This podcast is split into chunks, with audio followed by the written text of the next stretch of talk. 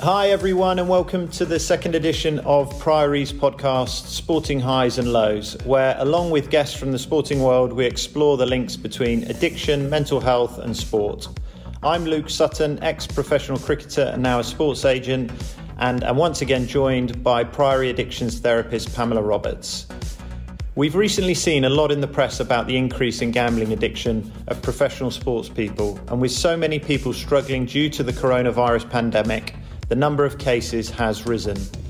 Today, we're delighted to be joined by Chris Wood, a professional cricketer who has seen great success playing for Hampshire and indeed someone I played against a lot during my career. Chris has been really open and incredibly brave in recent months uh, in discussing his battles with gambling addiction over the last decade. Welcome, Pamela, and welcome, Chris. Hello. Hi, guys. Thanks for having me on. Chris, uh, I'm going to try and keep it formal and call you Chris rather than Woody, um, for, uh, even though it's quite tempting at times. I, I, I remember when I, I messaged you um, when I first saw your announcement, and um, I, I, had been through my own experience of, of coming out as such and, and, and what that felt like, but I did that after I, I retired. And to do it during your career, I admired you enormously, and the impact of it would have been massive. You know, tell us how it felt when you made that initial announcement and, and came clean with everybody.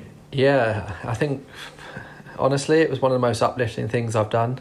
Uh, for 10, 11 years, this gambling addiction was basically taken over my whole life. And to finally get to a position in recovery, to feel comfortable, to be able to give my experience um, to others that potentially might be struggling like I did or I was. Um, it was really uplifting. I had all the fears around putting it out there because I understand there's people in society that judge, uh, but I very much got a very different reception as I thought. Um, and it was just really uplifting. It was almost like all those bricks that were in my rucksack for so long were just getting taken out, and I feel like I felt like now was the time that I could really move on and, and have a place in life where I felt comfortable with me, to be honest. Mm, that's amazing to hear.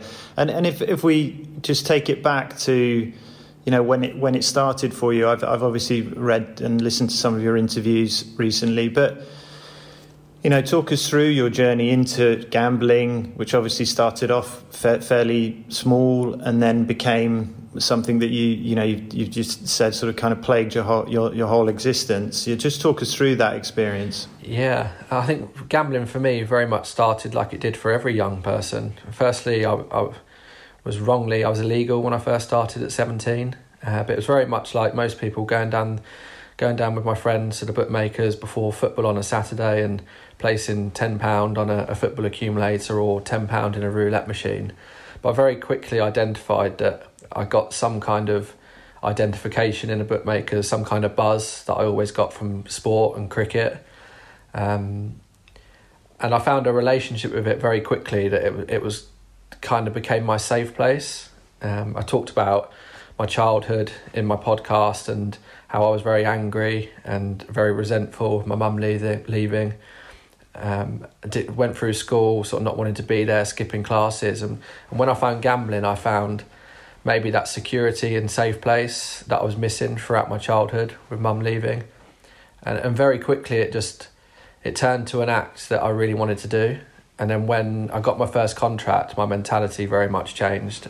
Um, it was always then I got my money, so I was earning the money myself, so I could do whatever I wanted with it. And gambling was just rife from pretty much straight away. I know a lot of people, it, it takes time for it to become an addiction, but for me, it grabbed me very quickly. And I think when I wasn't playing cricket and all that time and that feeling that cricket gave me and the feeling that I still love to this day, that competitive nature, whenever I wasn't at cricket, I was always searching for that. And I very much found it within gambling. Yeah, I mean, the, the, I'd like get get Pamela's take a little bit on that, on as hearing it from a therapist's point of view, that kind of link between you know sport and the buzz from sport and the buzz from uh, you know in this case gambling, but from addiction. I guess you hear that as a therapist quite a lot in one way or another. I was thinking about um, before there's a kind of impulsivity that we, we associate with a typical gambling pattern of behaviour, which I I think I might associate with the sports as well because I'm imagining that there's nothing as stimulating as as a, a good game, as a win and, and achievement, and, and also the opposite if it's not such a great day, if it, if you haven't played as well, and that kind of stimulation, that buzz that you can get from the gambling that repeats that, and then the opposite of that to to numb out the bad days, it becomes a kind of self medication that becomes its own problem, of course, in the end. Is is that sort of what you're saying, Chris? Yeah, most definitely. I think you've hit the nail on the head. And uh, when I was gambling was really rife, I used to bet on any emotion and feeling. So whether I had a good game or bad game, gambling became my best friend and was always there to sedate that feeling. So if I won a game of cricket, it was like, well done, you've won a game, go and celebrate, go and have a bet. When you lose a game of cricket, it's, oh no, it's the end of the world. What can make me feel better now? Oh, I know what I do. I'll go and have a bet because I know it will always, always be there for me. That was exactly the right mentality that I had. And, and when did you you know, now looking back, and and I and I'm talking from personal experience when we're in those sort of years of denial about how bad things are. But now you're in recovery and you look back. When do you think you you kind of knew this was a problem? Yeah, see, I think for me it's quite interesting because I think a lot of people realise quite late, but I think I realised relatively early. I reached out for the first time in 2013 when I'd lost all the prize money from both trophies that we won at the end of 2012.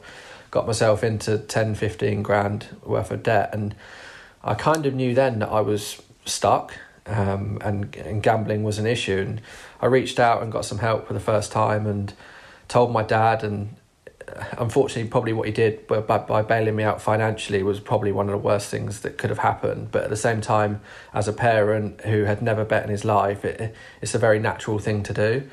So I kind of realised quite early, but at the same time, I don't think I was willing, um, willing to give up. So I knew I had this issue, but I knew it made me feel good, so so good to go and do the act of gambling, uh, win or lose. Um, that even the therapy that I had, or the telling off from my dad um, in 2013 was never enough. So I think ultimately, deep down, I just, although I identified it was an issue, I just wasn't ready to to pack it in. And did you know I, in that that cricket professional cricket bubble on the bus in the changing room, um, you know something we've obviously both experienced for a long time. Um, I don't want to answer your question, but um, you know how yeah, I found with my experiences that might be the best way of doing it. That even when deep down I was like, I don't want to do this, and I'm I'm doing it. It was kind of celebrated in that environment, and I'm not blaming anyone else. I own it. It was me, but it was definitely this thing where you're in this environment where it's like, listen, as long as we're playing on the field, we're all good here. And even though deep down I was falling apart, I couldn't break out of the, the bubble that we were in. I, uh, d- did you feel that? Very much so. I think in change rooms a whole, um, well, gambling now is certainly more rife than it ever was when I was growing up, but it was certainly still there. Um, a lot of the senior guys went to casinos, uh, bet on football, bet on horse racing, and and a lot of people are always vocally talking about it in the changing room, and, and that was me for a long time before before I kind of knew I had a problem and reached out. I was very much that guy in the change room that was talking about the bets that I was winning, all this money I was winning, um, giving people tips. And I'd say anyone, everyone in a changing room environment now, um, up to maybe five percent of people bet to to some kind of extent. Um, so, and that's something I find tough at times to deal with now, but it's made very much easier that I'm in recovery. Is there's no escape from from that kind of chat in the change room. I can't ask 25 other guys to never talk about gambling or a bet that they've placed just because of the issues that I've had. But I'm much better obviously managing that now, but at the same time back then when I was very vulnerable um, and in the height of addiction, whenever it was talked about, I got that kind of adrenaline rush even from the talk, um, not even the act of placing a bet, and then therefore that would ultimately end in me joining in or doing it behind my phone because I didn't want people to know what I was doing, but at the same time taking it all in and, and feel like you're in and amongst it all just 24 7 when you're around the guys. It's a bit like being an alcoholic and living in a pub. You know, it's it's there the whole time. I, I mean, I, I want to get back to where I think gambling is in, in pro sport at the moment because I think it is the silent killer at, at the moment. Um, and I, I want to I want to get bring Pamela into this as well that you know that chat in the changing room and that kind of celebration and and that identity of of what your teammates would have seen in you and would have liked in you. It's like woody's you know he's he's one of our mates. He's he loves a gamble. He's good for a laugh. And and you i guessing would have felt that and, and that would have been you. And to step out of that and say no i don't want to be that person. I want to be someone else how did you find that process if, if that makes sense yeah, I, I found it tough. Um, when I came out, I, my natural reaction was very early into recovery was, are people going to like me now? And that, that was how I perceived it was going to be. Uh, I'm, I still like to think I'm quite an outgoing guy, like a joke, but obviously with gambling taken away from it um, and the immaturity that I used to have, um, the dishonesty, everything that comes with it that marks you as an actual person who you are deep down, I did. I generally felt like some of my best friends who I've had over ten years are they now going to think I'm this loser because I don't want to gamble anymore, or I don't want to go and have fifteen pints at the pub, or or whatever it might be. As as you kind of change in recovery, you realise the person that you are deep down. Um, and I didn't think people were going to like that person. Pamela, I'm guessing that's a really common thing amongst all addicts is that you know that that change of identity. They are their addiction, right? Yeah, yeah. I think there was something you said um, earlier on, actually, Chris, when you were talking about the, the way you medicated your anger in a way. You found a comfort in, in the bookies and placing the bets. And of course, gradually with addiction, the addiction is, as we said, the medication that makes that all feel better until it becomes its own problem. And then there's an isolation. You get isolated from everybody else and from yourself and less able to manage emotions without that crutch. So it was interesting when you were saying that that what we would say is the psychosocial element of this is how you make those adjustments, how you how you deal with with camaraderie and team membership without a crutch to do that. Uh, so I was just fascinated how you did that in that very intense situation. Yeah, it's, it, I, I think sometimes, especially in a sort of professional sport um, environment, that the weird thing is that sort of paradox is that your addiction makes you really sociable. That's what that's what everyone kind of loves you for in a way. That's not that's a bit too simplistic, but um, yet then it isolates you. So it's the thing that makes you, you know, in the group, and then it's the thing that drags you out the group. And it's this weird thing that it's like, well, where, where am I in this? Do I need to be in the group, or or am I better off just hiding it and you know, doing my own thing. Chris, did you ever have any teammates who flagged it up with you, or you know, did you have anything like that through through through your time? Well, interestingly, um, when I had that first set of counselling, like I mentioned in 2013, one thing they they very much said to me was, "You need to become open about your problem," and I actually wrongly now because it hurts me to this day that I could do it. But in 2013, I, I sat my whole teammates and coaches down and said that I was receiving help. I had this problem, and looking back, I didn't. I wasn't meaning what I was saying. I was just doing what was advised of me at the time um, to try and fight the addiction. So I feel very. Um, it upsets me because some of my best mates are in there that I could openly sit down in that environment with 20 guys sat in a circle and, and ultimately lie. But that from that day, that's when my gambling become very different. I said very early on, I was the guy that would talk about it all the time in the changing room. From from that day to sitting them all down and telling them that I had an issue and I was trying to overcome it and I was seeking help that I needed, it become completely the opposite. Uh, no one would ever know about my gambling. It would always be behind my phone or to a bookmaker's where none of my friends were around me. So I think they probably, and well, I know this, it, it become a surprise to me as I sort of opened up a bit later down the line because they ultimately thought that I had stopped in 2013, mm. a couple of which knew that I had a couple of relapses along the way, but actually I was gambling the whole time. It was just very much away from those guys because I think I feel I felt embarrassed to tell all these guys that I'm trying to stop when ultimately deep down I didn't really want to, and I was carry on the act and I didn't want to ever be caught because um, if I was caught, then maybe I would have had to give up gambling earlier than I ever wanted to. Um, I know now that wouldn't have been the case because I know you always find a way if you really want to. Um, but that, that that's kind of how I felt about it. Yeah, I mean, I think I always think of addicts are the great survivors. You know, they're they're incredibly good at hiding things, and um, you know, and sadly, the, the best liars in the world in, in in many ways as part of the survival mechanism. Um, and how? Uh, sorry, go on, Pamela. To, sorry, just to add to that, I was just thinking.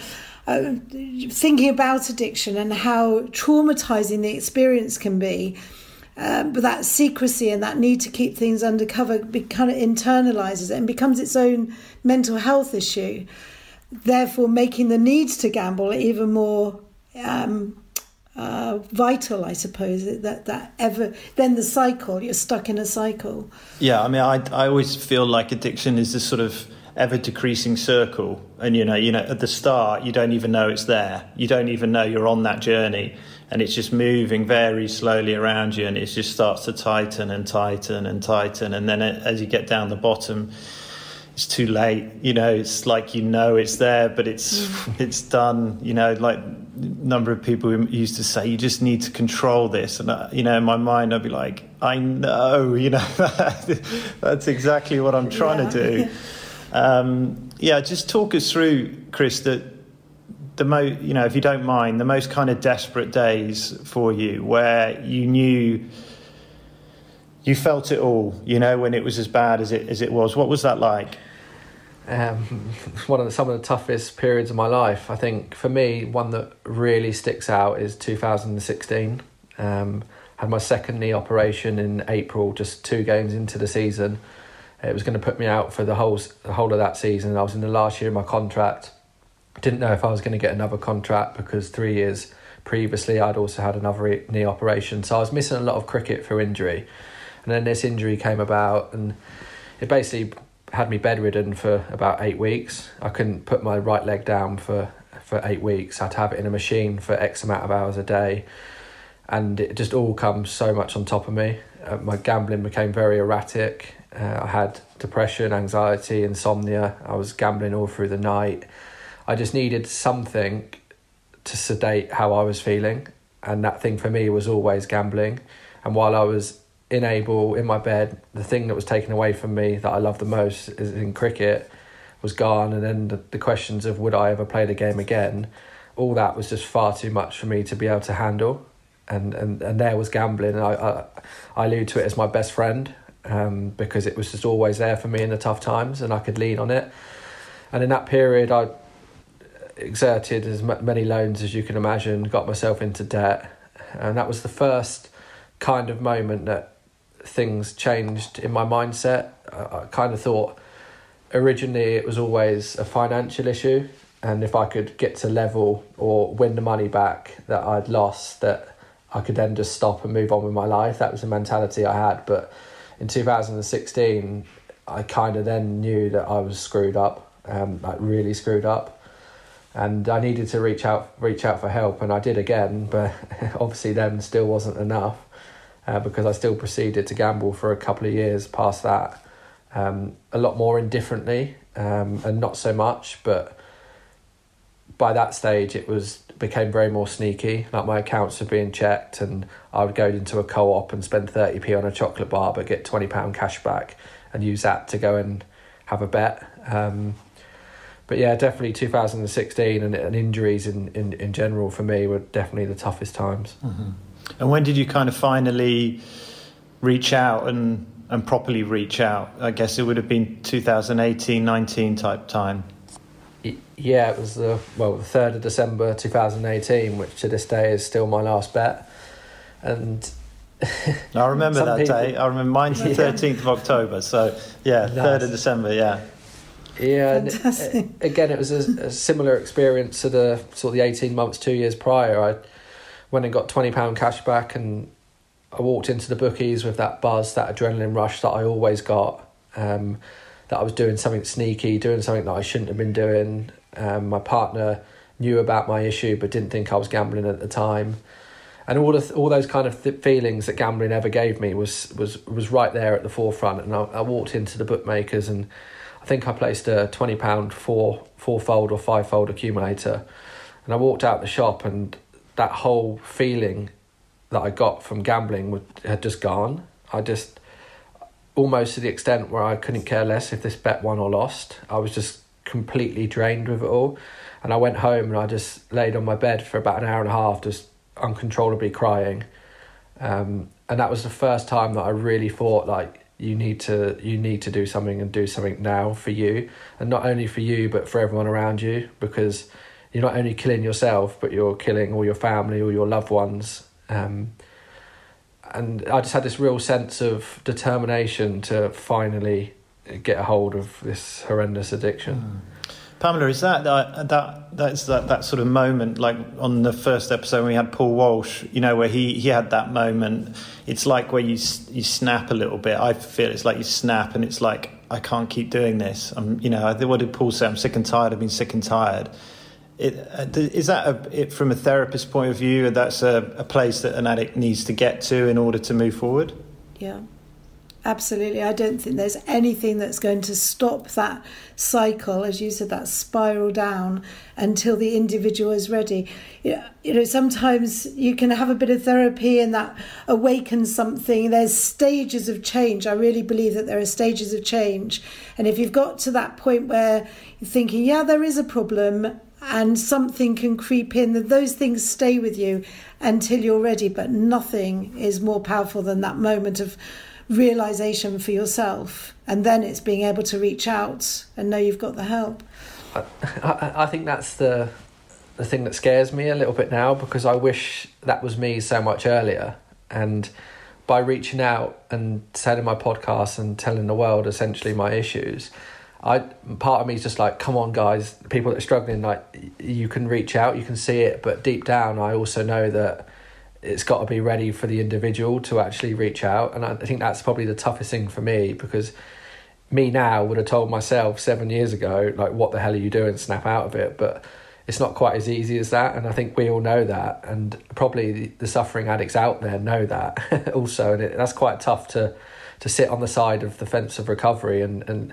and know that those people are struggling but maybe they have to go deeper before they go forward yeah, what? Sorry, Pamela, go on. I was just going to add that you know, if we if we draw from the twelve step philosophy, that it's it's by you changing, by you doing things like this, that it might just be that little light bulb that someone says, "Wow, he's done it. I can do it. I've got a." So you know. I understand what you mean, though. As a therapist, we're sometimes dragging people through, saying, "Come on, you," can... and they're just not ready. That's mm. that. They're just not ready. Sorry, Luke. Yeah, no, no. I, I think, and and I, I suspect, Chris, you'll have a similar experience to me when you look in on, you know, you're still playing professional cricket. So there'll be people in your changing room, people you know in the game who you think, you know, maybe they need some help, and you're watching, but you you, you kind of can't play God either, you know, and you kind of have to step back and, and let it be what it will be. And I, I, I was asked the other day, you know, what would I tell my young self uh, now? It's a really tough question because I wouldn't be here now if I hadn't gone through all of that. So, you know, I don't, and I don't know if there was anything I could have said. You know, if, if I'm totally honest, the only thing that I and I'd, I'd, you know, I'd really interested to hear what you think on this. That I think around cricket particularly is is that environment that we we live in, which is a sort of testosterone driven, um, you know, survival. It's it's, um, it's like high octane kind of the whole shebang, isn't it? It's not just gambling, it's drinking, it's, it's, it's everything. It's, and it is part of the kind of thing that drives and keeps us going forward. And it's been in cricket for, you know, long, long time. And, and it's changed in shape slightly, but it's still there in essence.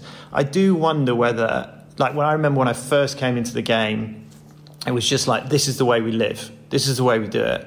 And I was like, great. And I found myself, I, f- I felt like I found myself, like, yeah, this is it. I always wonder whether at that time, if I'd come into the sport and they'd gone, no, no, no, that's not the way we live. This is the way we live. It would have been different.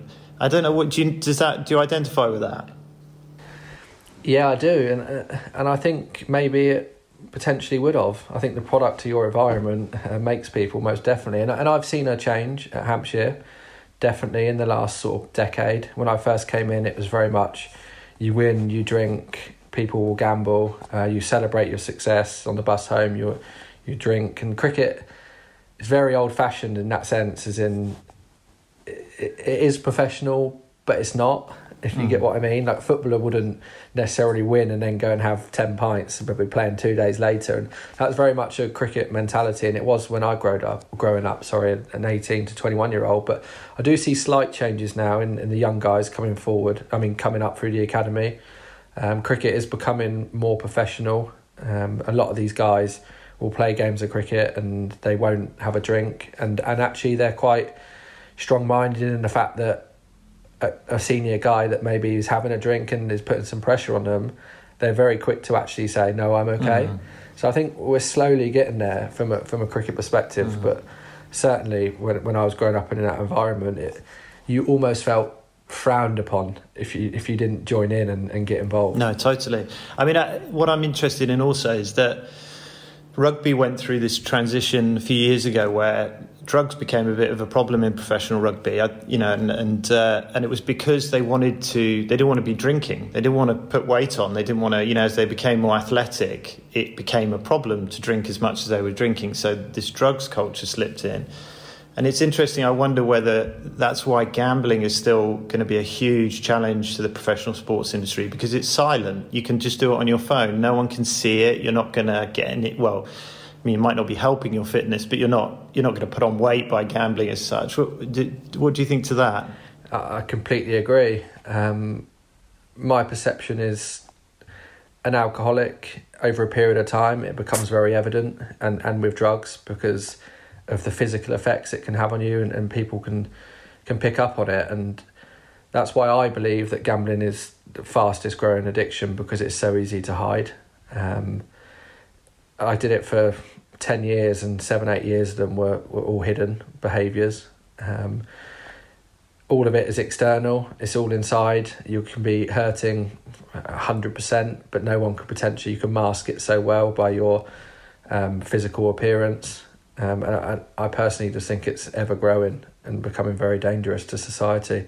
Uh, so, Chris, at the start, we, we talked about um, you know when you came became public about um, your your challenges with addiction and the messaging you received and how it felt. But how do you think uh, professional sport in general deals with addiction? In with, and I'm not talking about the players' unions, the PFA, the PCA. I mean generally clubs and governing bodies. What do you think the sort of overall attitude to it is? I think it's probably relatively blasé, to be honest, and I, I think there needs to be a lot more done. I think sport is identified as one of the high risk sectors, and I think the amount it is destroying people, I think everyone's got to pull together now and, and really put in a big effort. Um, I know, like you say, clubs get education around it. Uh, is it enough? Do we need to do more? Um, arguably, yes, most definitely.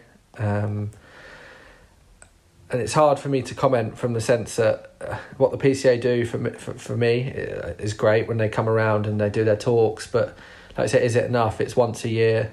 Um, you get told that these places are around that can help you if you've got a problem. Uh, but like I say, a question is once a year enough? Um, because this is a soul destroying addiction that, that needs addressing, and I think there can most definitely be more to be done. Yeah, I mean, I've I've always tried to scream from the rooftops that I, I feel like we don't want to say it, but I, I'm happy to say it that in professional sport, from a, a, a high level, it's kind of, you know, ultimately it's about performance. If we're winning and performing, we're all good. You know, don't don't say too much. You know, like I, I said in the first uh, my, and previously I've said that you know I remember when Ben Stokes got into his trouble in Bristol. I heard, heard people kind of commentating around it, going, "Yeah, but that's just the way he is. You know, he's a warrior on and off the the pitch." And I was kind of like, "So does that mean that he's got to nearly get in jail to be the best player that he can be?" It's nonsense. But it's that bravado that we we generate. And I, Pamela, how does that sound to you from someone from outside of professional sport? Mm. Well, I was just thinking about the stigma addiction the word itself has, and I try to say this often that addiction is a shortcut word for a much bigger problem. And if people could understand that it's a bigger problem rather than a moral issue, then people might be more willing to a reach out for help, but also provide help. And it even treatment can get stigmatized. You know, if you've been in for treatment, there's something wrong with you, and actually, you know, this this is again, an illness is another shortcut word for a much bigger problem. So I think the stigma is there generally, and you know the. I suppose the other issue is that it's a small proportion of the greater population that actually figure into addiction. But what you're saying, what I'm hearing is that the type of the type of environment you're in, maybe the the kind of personality trait that goes with with sports is also a predisposition towards addiction that we should be taking good care of rather than exposing people to. Yeah, absolutely. And Chris, talk us through recovery now. You know, and. Um, you know, you said, "Will everybody like me?" Um, you know, uh, what have you discovered about yourself in recovery, or, or are discovering about yourself? I've discovered a huge amount, and it's ironic, isn't it, that when you're in recovery and, and you start doing life as you should be, being honest, and all those traits that we all should be as individuals anyway, that life gives back to you. Um, for so long, I, I thought that life was against me, um, everything was against me, and and now I'm doing things right in society. Things, good things are coming to me also, and I just think it's changed me massively as a person. It's brought out the person that I always was, um, but the addiction just masked it all and, and made me into someone that I generally wouldn't wish on my worst enemy. And and to be able to sit here today, almost coming up two years, and be able to be honest with everyone around me, um, and not have to lie, and just go about my day, not having to worry that addiction is gonna I mean, sorry, that gambling is going to have to mask how I'm feeling. It's quite, it's quite a nice feeling. That I've also got a sponsor there to lean on. So all those feelings and emotions I used to run from, whether they were good, bad, or indifferent, I just talk about them now, and talk about why I'm feeling like it, and and how I don't now have to escape um, to mask that feeling. It's quite like like when I put my podcast out. It's quite an enthralling feeling. Mm. I I mean I think I you are a like you did when you first announced um, you know made it public you, you, you the power and the example that you set for professional cricket in particular by being someone who's still playing who come comes out and says what you've done is extraordinarily powerful. It, it it's it's golden. I mean i would urge um, english cricket to you know see that because you're I, you, you all know, like we've said a few times in this podcast, that there will be people in change rooms who are struggling right now and um, will be in some patch where you've been in. You know, oh, it's not that bad. Oh, it's fine. Oh, it's terrible. And they just don't know what to do. But to have someone who's currently playing uh, talk about it and be honest about it hopefully allows other people to do. And I think, I think as men, we're not terribly good at talking all the time. Um, within men, within professional sport, even worse. It's like, you know, show no weakness at any time and, and break it down. So I really hope you keep you keep, you know, shouting and being an example of, of recovery and what you're doing because it's it's incredibly powerful. Thank you very much. Pamela, do you want to add any add anything to that? Um, well, I, I, I, just think you're remarkable, Chris. Uh, just the courage that it takes to be so open publicly. I, I can only imagine what that must actually be like on the other side of it. Now, I can, a little therapist sitting around um, encouraging people to be honest. You've made me think about how difficult, how traumatizing that can be. Um, so I thank you for that. It's it's um, always good to learn from someone else's experience. But I, yeah, I just think it's remarkable. Thank you for for making it possible for other people to get the help that they need. Thanks, guys. Yeah, so um, I, I, think we'll we'll wrap it up. Unfortunately, I, Chris, um, I, would love to talk to you more about it all in, in time, even more so. And and um, like I said, you're incredibly brave, incredibly powerful. So well done for everything. This is a, clearly an area of concern. I think gambling with both within and, and outside of sport at the moment, um, and so it's timely, especially with some of the kind of um, statistics that are being announced at the moment around COVID and the, the gambling rates and, and, and what's going on. So hopefully, this podcast can reach out to people who you know can identify with it, um, and either for themselves or people that they know. Um, please, please reach out for help if you think you need professional support. Um, the Priory contact details can be found in the podcast overview or visit their website. Um, Pamela, as always, thank you. Massive pleasure. Thank you. And Chris, thank you so much. Uh, and uh, hopefully, we speak to you again soon. Pleasure. Thanks, guys. Cool. All right. Until next time, thank you for listening and goodbye.